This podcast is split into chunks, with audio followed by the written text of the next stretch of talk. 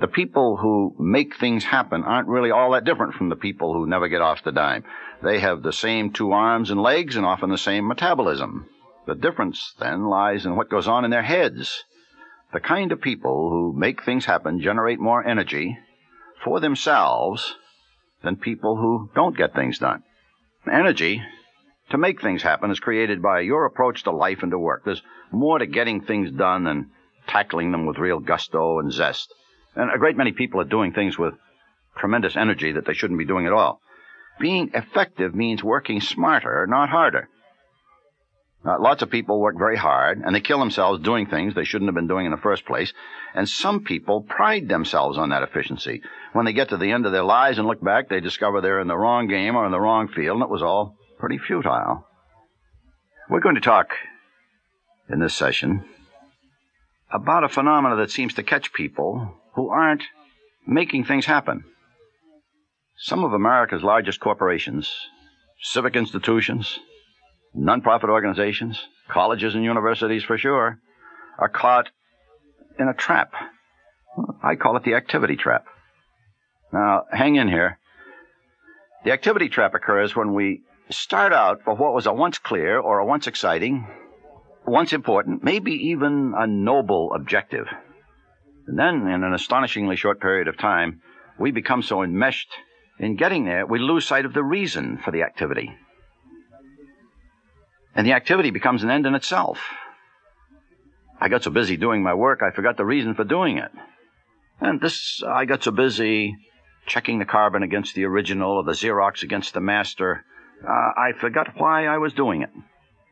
And the activity became an end in itself. That's the activity trap. Now, as a momentary lapse, that's perfectly acceptable. Boy, I, I got so busy punching that word processor, I forgot what I was trying to produce, and I didn't get the job done.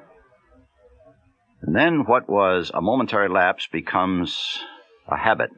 William James, a psychologist, once said that habit is the flywheel of civilization. There are so many things that we do habitually, some of the most important, some of the most life preserving, some of our most pleasurable activities are done habitually. And then what was a habit becomes a procedure. Do it my way becomes more important than produce my result.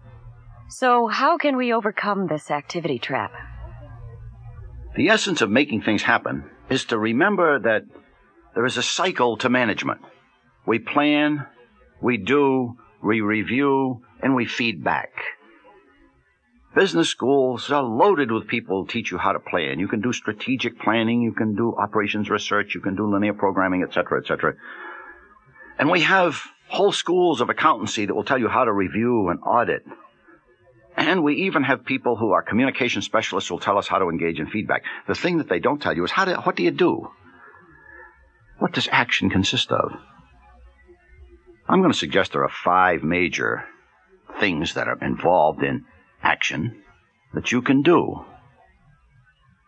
You can start things, which means perhaps show initiative. You can change things. You can pick areas that need improvement and then improve them.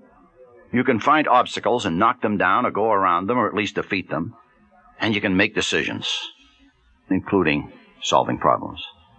We're going to take a look at each of these five areas in some detail. Let's begin at the beginning. How do we initiate action? Well, the first requirement for getting things off the ground is inner drive. Abraham Lincoln once said that people are just about as happy as they make up their mind to be. I'd suggest we can paraphrase that. People are just about as active as they make up their mind to be.